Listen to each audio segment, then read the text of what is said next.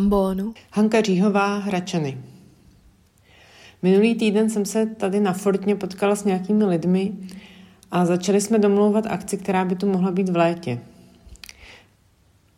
Byla by opravdu a pro lidi. A pokud to vyjde, tak u toho bude živá hudba. Žádné online varianty jsme tentokrát nevymýšleli. A tak jsem se zase uvědomila, jak se na to těším. Jak mi chybí ty skutečné, jednoduché a krásné věci. A taky to, jak by mi vlastně nemuseli chybět, kdybych si jich všimla. Promluvu Josefa Prokeše, kterou za chvíli uslyšíte, jsem si vybrala kvůli prvním pár větám. Stojí za to si ji poslechnout až do konce, ale právě ty první věty mi obzvlášť utkvěly. Pravidlo svítání.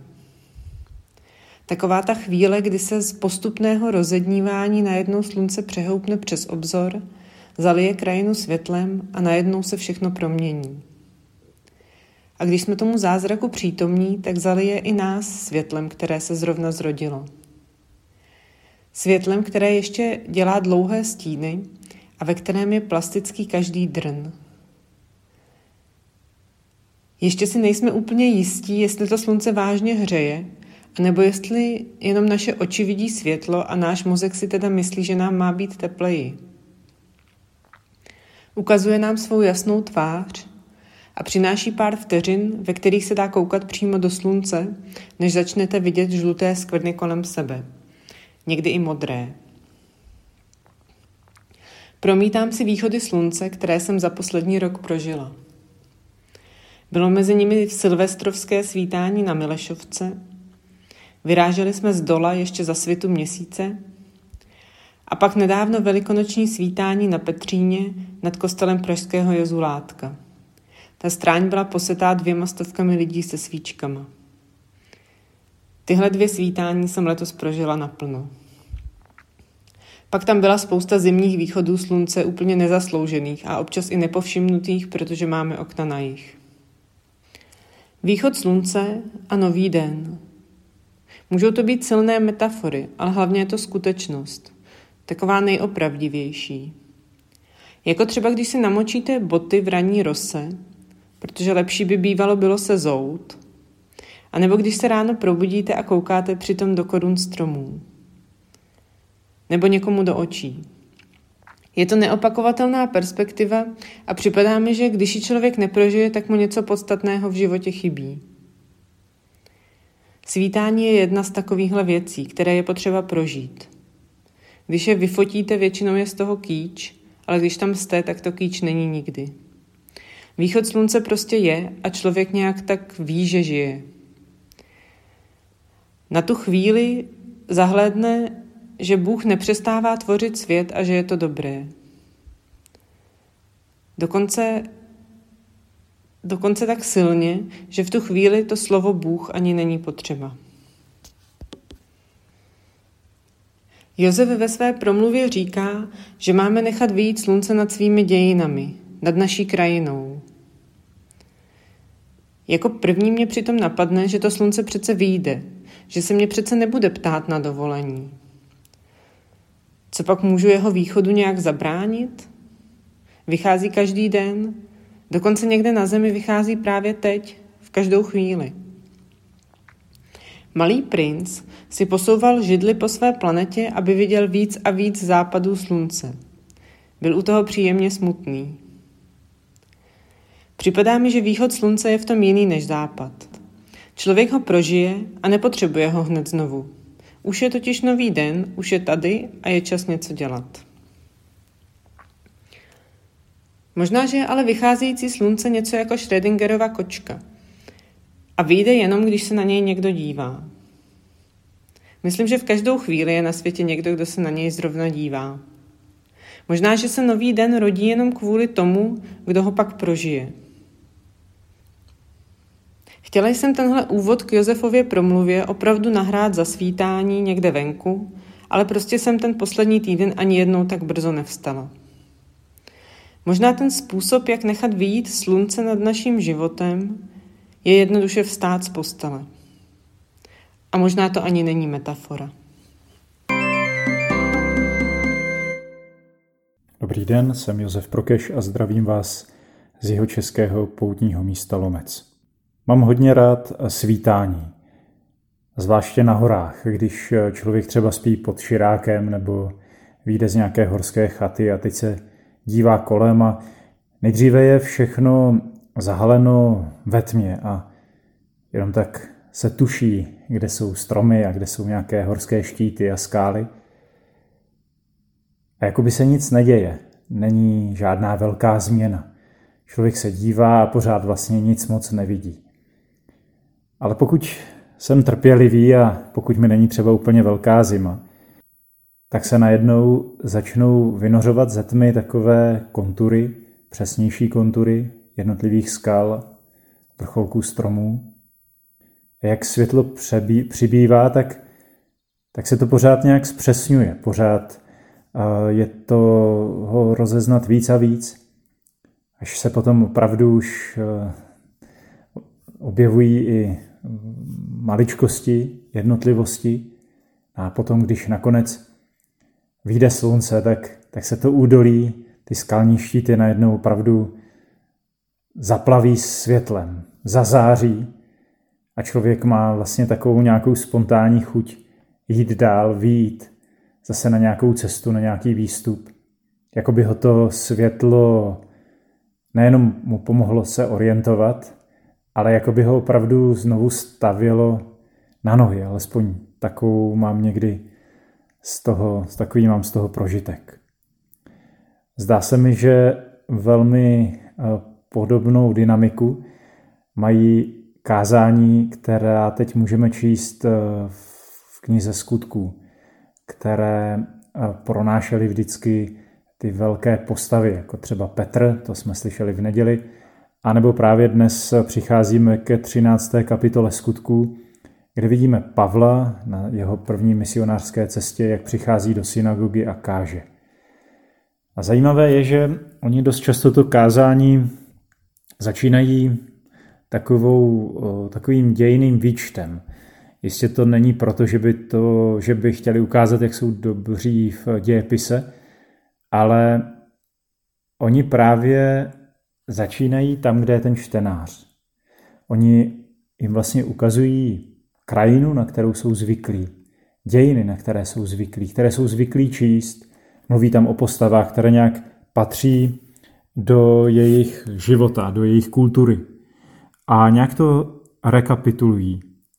Ale e, není to tak, že by to jenom prostě popisovali, ale vlastně tím, čím dál tím zřetelněji ukazují jasné kontury a čím dál jasnější a jasnější kontury, že v tom všem se vlastně nějak zjevuje boží přítomnost, Ježíšova přítomnost. Že ve všem, co se dělo, třeba v dějinách židovského národa, se už nějak vlastně připravovala, připravoval pánův příchod, příchod našeho Pána Ježíše Krista. A pak se ti lidé dostanou eh, díky tomu kázání do momentu, kdy opravdu vyjde slunce, kdy najednou eh, Petr nebo Pavel, dnes tedy Pavel, už to řeknou úplně otevřeně. Ježíš, který byl ukřižován, je božím synem a překonal smrt. To je opravdu moment, kdy se slunce přehoupne přes obzor a najednou eh, se ty dějiny, ta krajina těch lidských životů, těch posluchačů zalije sluncem úplně nového vidění těch samých věcí, ale to světlo je opravdu radikálně, radikálně nové. A také tam platí to, že ty posluchači jakoby jsou tím světlem zvednuti a vstavěni na nohy a mají chuť něco dělat. Bratři, co máme dělat? Většinou to není opravdu přednáška, eh, ze které se oni nějak rozchází po učení. Ale Pavel jim dokáže promluvit do života a ten jejich život se opravdu proměňuje. Zdá se mi, že eh, toto pravidlo svítání, jestli to tak můžu pracovně nazvat, tak je takovým jedním z hlavních pravidel duchovního rozlišování, jak pro nás jako jednotlivce, tak i pro církev. Díváme se zpátky, díváme se po krajině našeho života, po tom svém životním příběhu. Dívám se na ty různé situace, které prožíváme jako jednotlivci, jako církev, jako farnosti. A prosíme o dar Ducha Svatého, o světlo Ducha Svatého. A nejdříve asi nevidíme nic moc. Vidíme potom možná takové hrubé kontury, ale pokud jsme vytrvalí, tak Ježíš nám slibuje opravdu dar Ducha Svatého v plnosti. To znamená, slibuje nám, že to slunce vyjde a najednou ten můj život je ozářen a naprosto naplno a já nahlédnu ty věci jinak. I třeba nějaký spor nebo nějaká těžká situace je pod vlivem ducha prožívána nebo viděna Ježíšovýma očima. My samozřejmě i v tom našem rozpoznávání a našem životě a třeba hledání povolání máme okamžiky, kdy je to nějak víc evidentní, kdy prostě vidíme nějaký velký záblesk nebo k tomu se potom vracíme a mluvíme o tom, že jsme byli opravdu povoláni.